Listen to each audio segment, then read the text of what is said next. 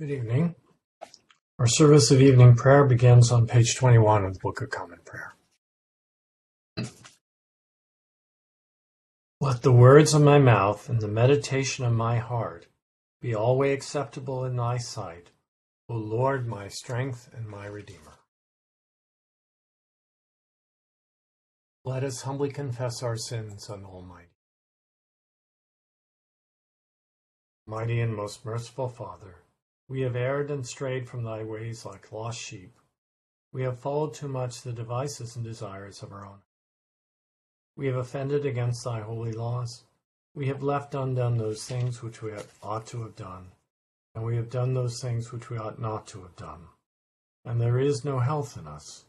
But thou, O Lord, have mercy upon us, miserable offenders. Bear thou those, O God, who confess their faults. Restore thou those who are penitent according to thy promises declared unto mankind, Christ Jesus our Lord. And grant, O most merciful Father, for his sake, that we may hereafter live a godly, righteous, and sober life, to the glory of thy holy name. Amen. Grant, we beseech thee, merciful Lord, to thy faithful people pardon and peace, that they may be cleansed from all their sins and serve thee with a quiet mind, through Jesus Christ our Lord. Amen. Our Father, who art in heaven, hallowed be thy name. Thy kingdom come, thy will be done, on earth as it is in heaven. Give us this day our daily bread. Forgive us our trespasses, as we forgive those who trespass against us. And lead us not into temptation, but deliver us from evil. For thine is the kingdom, and the power, and the glory, forever and ever. Amen. O Lord, open now our lips. And our mouth shall show forth thy praise. Glory be to the Father, and to the Son, and to the Holy Ghost. As it was in the beginning, is now, and ever shall be, world without end. Amen. Praise ye the Lord. The Lord's name be praised. Our appointed Psalms for this evening are Psalm 62 and 63, starting on page 413 of the prayer book. My soul truly waiteth still upon God, for of him cometh my salvation. He verily is my strength and my salvation. He is my defense, so that I shall not greatly fall. How long will ye imagine mischief against every man? You shall be slain all the sword of you, yea, as a tottering wall shall be, and like a broken bridge. Their device is only how to put him out whom God will exalt. Their delight is in lies. They give good words with their mouth, but curse with their heart.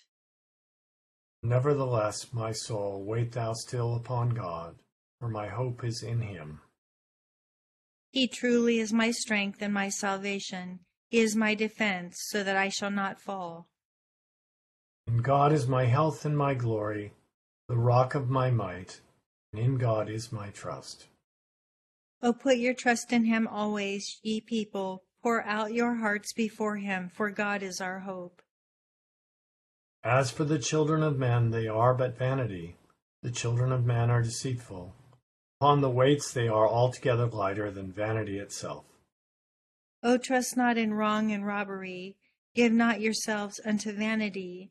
If riches increase, set not your heart upon them. God spake once, and twice I have also heard the same. The power belongeth unto God. And that thou, Lord, art merciful, thou rewardest every man according to his work. Psalm 63 O God, thou art my God, early will I seek thee. My soul thirsteth for thee, my flesh also longeth after thee in a barren and dry land where there no water is. Thus have I looked for thee in the sanctuary, that I might behold thy power and glory. For thy loving kindness is better than life itself. My lips shall praise thee. As long as I live, will I magnify thee in this manner lift up my hands in thy name. My soul shall be satisfied, even as it were with marrow and fatness, when my mouth praiseth thee with joyful lips. Have I not remembered thee in my bed, and thought upon thee when I was waking? Because thou hast been my helper, therefore under the shadow of thy wings will I rejoice. My soul hangeth upon thee, thy right hand hath upholded me. These also that seek the hurt of my soul, they shall go under the earth. Let them fall upon the edge of the sword, that they may be a portion for foxes. But the king shall rejoice in God. All they also that swear by him shall be commended, for the mouth of them that speak the lies shall be stopped. Glory be to the Father, and to the Son, and to the Holy Ghost. As it was in the beginning, is now, and ever shall be, world without end. Here beginneth the thirty sixth verse of the second chapter of the book of Daniel. This is the dream. Now we will tell the interpretation of it before the king. You, O king, are a king of kings, for the God of heaven has given you a kingdom, power, strength, and glory. And wherever the children of men dwell, or the beasts of the field and the birds of the heaven, he has given them into your hand, and has made you ruler over them all. You are this head of gold. But after you shall arise another kingdom inferior to yours, then another, a third kingdom of bronze, which shall rule over all the earth. And the fourth kingdom shall be as strong as iron, inasmuch as iron breaks in pieces and shatters everything. And like iron that crushes, that kingdom will break in pieces and crush all the others.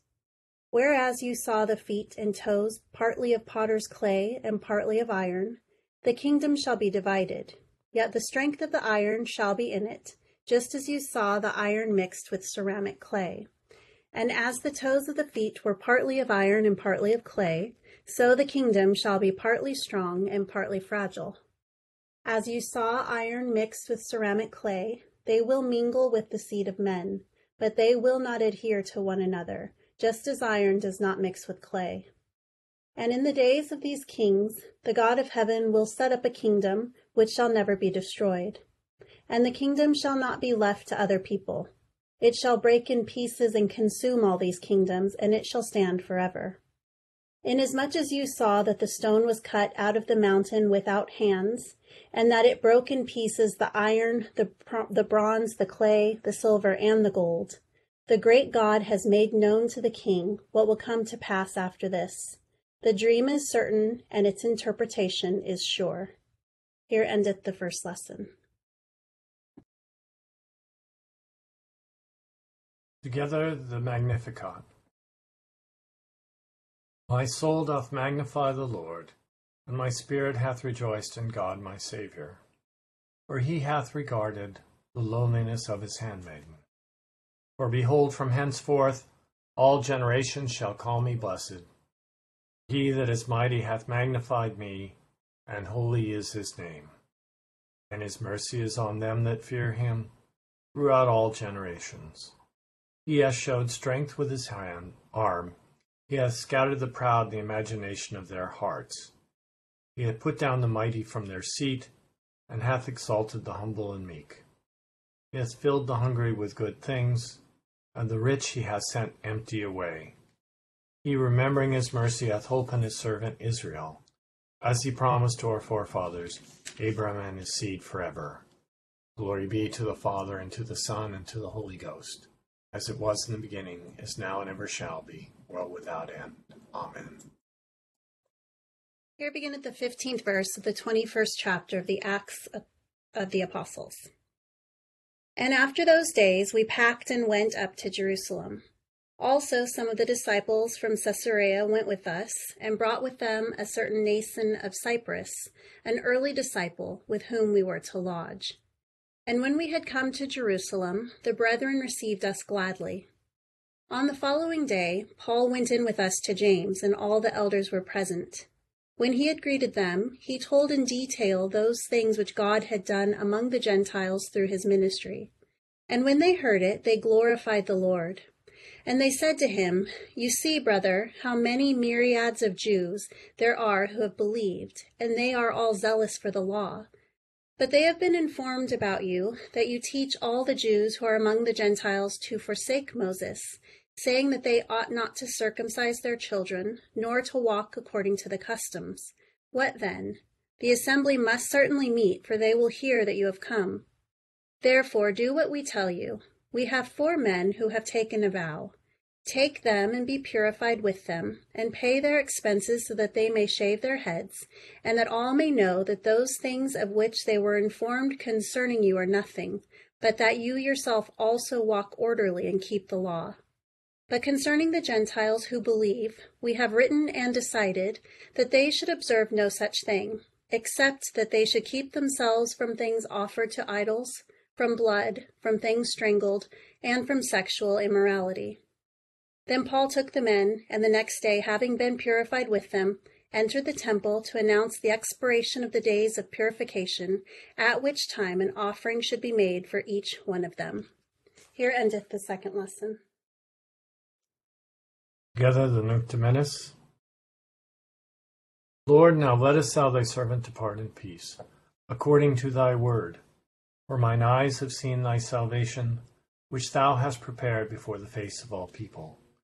Be a light to lighten the Gentiles, and to be the glory of thy people Israel.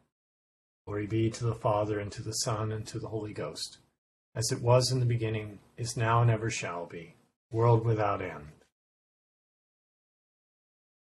I believe in God the Father Almighty, maker of heaven and earth, and in Jesus Christ, his only Son, our Lord, who was conceived by the Holy Ghost, born of the Virgin Mary, suffered under Pontius Pilate, was crucified, dead, and buried. He descended into hell. The third day he rose again from the dead. He ascended into heaven, and sitteth on the right hand of God the Father Almighty. From thence he shall come to judge the quick and the dead. I believe in the Holy Ghost, the Holy Catholic Church, communion of saints, forgiveness of sins, the resurrection of the body, life everlasting. Amen. The Lord be with you. And with thy spirit. Let us pray. O Lord, show thy mercy upon us. And grant us thy salvation. O Lord, save the state. And mercifully hear us when we call upon thee and do thy ministers with righteousness. And make thy chosen people joyful.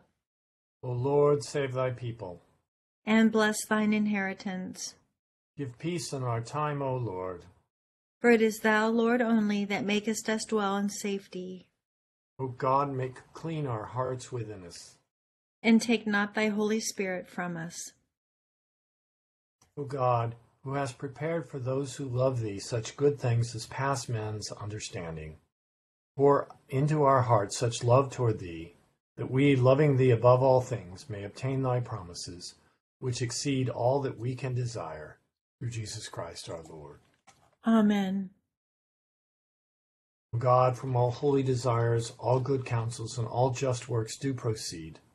Give unto thy servants that peace which the world cannot give that our hearts may be set to obey thy commandments, uh, and also that by thee, we being defended from the fear of our enemies, may pass our time in rest and quietness, through the merits of Jesus Christ our Savior. Amen. Lighten our darkness, we beseech thee, O Lord, and by thy great mercy defend us from all perils and dangers of this night, for the love of thy only Son, our Savior, Jesus Christ. Amen. Good evening. Tonight, I'd like to talk about, given given our Old Testament, I'd like to talk about uh, dreams and what Scripture tells us about how God is communicated with His people through dreams and other means. We know that God has talked directly to His people for thousands of years. Of course, Adam and Eve walked and talked with God. Noah was told to build an ark, and Abraham was promised an inheritance for all his descendants. But among the people of Israel, this year in morning prayer, we've already heard, already heard a lot about the two most prominent people in the Old Testament to hear directly from God. First was Moses, who we heard about in morning prayer from April through June 17th. Now we have Samuel, who we first met last week and will leave us four weeks from now. Many other leaders of Israel, the northern and southern kingdoms, have spoken directly to God, including Gideon, Nathan, and most of the major and minor prophets. And of course, we know that Jesus himself was constantly talking with his father during his earthly ministry. But then we have the question of dreams. By one count, there are 21 dreams given in the canonical scripture. Six of these dreams are in the New Testament, all in the Gospel of Matthew. In the first chapter of Matthew, an angel tells Joseph not to divorce Mary. Four are found in the second chapter, three about the flight to Egypt, and one that warns the Magi not to return to Jerusalem from after visiting the Christ child. The one time we one that we sometimes forget is when Pilate's wife has a nightmare about Jesus and begs her husband to have nothing to do with him. The other 15 dreams are in the Old Testament. Among those having dreams are Abimelech, a king holding Sarah captive, Jacob, Joseph, Gideon, and Solomon. But today we're wrapping up the first of three dreams in the book of Daniel. The final six chapters of Daniel contain the prophet's apocalyptic visions of the end times, of which at least one appears in a dream in Daniel chapter 7. Meanwhile, the other the first two dreams in this book are dreams that Daniel interprets. Both dreams were experienced by Nebuchadnezzar the Great, king of Babylon. Since Monday night, we have heard the first dream and Nebuchadnezzar's calling for Daniel's help. Today, Daniel interprets that dreams, which prophesies both earthly empires to follow the Babylonian Empire, and then that the God of heaven will set up a kingdom which shall never be destroyed. Daniel and his kinsmen know that this was referring to the God of Israel, while we as Christians know it refers to the kingdom established by Jesus Christ. Next week, we would normally hear about Daniel interpreting Nebuchadnezzar's second dream in Daniel chapter 4, verses 4 through 27. However, this year the two passages will be preempted when we celebrate St. James the Great, the brother of St. John, and one of the three members of Jesus' inner circle who, among other things, witnessed the Transfiguration. But if we contrast these two episodes of interpreting dreams in Daniel, and also how Joseph interpreted Pharaoh's dream of the seven year famine, we can see five common elements. First, the dreams were highly symbolic and not obvious to interpret on their face. In this regard, they're not like the dreams given to St. Joseph about the flight to Egypt, and instead more like Jesus' parable, such as the parable of the sower. Second, the ability to interpret the dreams is given by God to one of his faithful servants. Third, we must assume that God, the dream itself was given by God, so that God's representative could interpret it. Fourth, by interpreting the dream, Joseph and Daniel are able to win their freedom from captivity. And finally, the person whose dream is being interpreted, the Pharaoh of Egypt and the greatest ruler of Chaldean history, is one of the most powerful men in the world, but they are helpless in the face of God, the God of Israel. So clearly, God has used dreams to communicate with his people and also to help his people witness God's power and might. As our first psalm today said, power belongeth to God. At the same time, the Old Testament and the New Testament warn, warn about false prophets and false interpretation of dreams. So, as with all other claims to interpret the will of God, as biblical Christians, we must anchor our interpretation in the unchanging Word of God as passed on to us through Holy Scripture. We now conclude our service on page 32 of the Book of Common Prayer. O God, the creator and preserver of all mankind, we humbly beseech thee for all sorts and conditions of men, that thou wouldst be pleased to make thy ways known unto them, thy saving health unto all nations. More especially we pray for thy holy church universal, that it may be so guided and governed by thy good spirit, that all who profess and call themselves Christians may be led into the way of truth, and hold the faith in unity of spirit, in the bond of peace and in righteousness of life. Finally, we commend to thy fatherly goodness all those who are anyways afflicted or distressed in mind, body, or estate.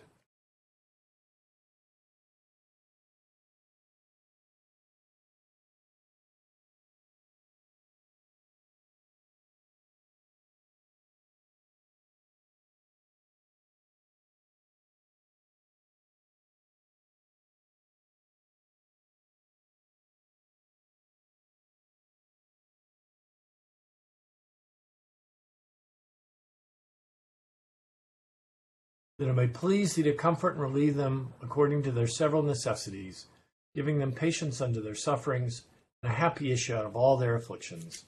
And this we beg for Jesus Christ's sake. Amen. Together the general thanksgiving.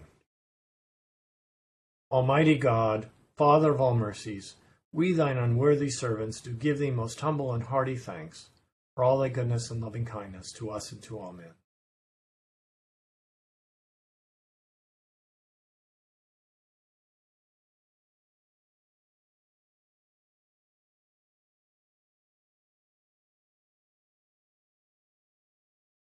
We bless thee for our creation, preservation, and all the blessings of this life, but above all for thine inestimable love in the redemption of the world by our Lord Jesus Christ, for the means of grace and for the hope of glory. And we beseech thee, give us that due sense of all thy mercies, that our hearts may be unfeignedly thankful, and that we show forth thy praise, not only with our lips but in our lives, by giving up ourselves to thy service and by walking before thee in holiness and righteousness all our days. Through Jesus Christ our Lord, to whom with thee and the Holy Ghost be all honor and glory, world without end. Amen. Then we beseech thee, Almighty God, thy Holy Spirit, into our hearts, that he may direct and rule us according to thy will, comfort us in all our afflictions, defend us from all error, and lead us into all truth.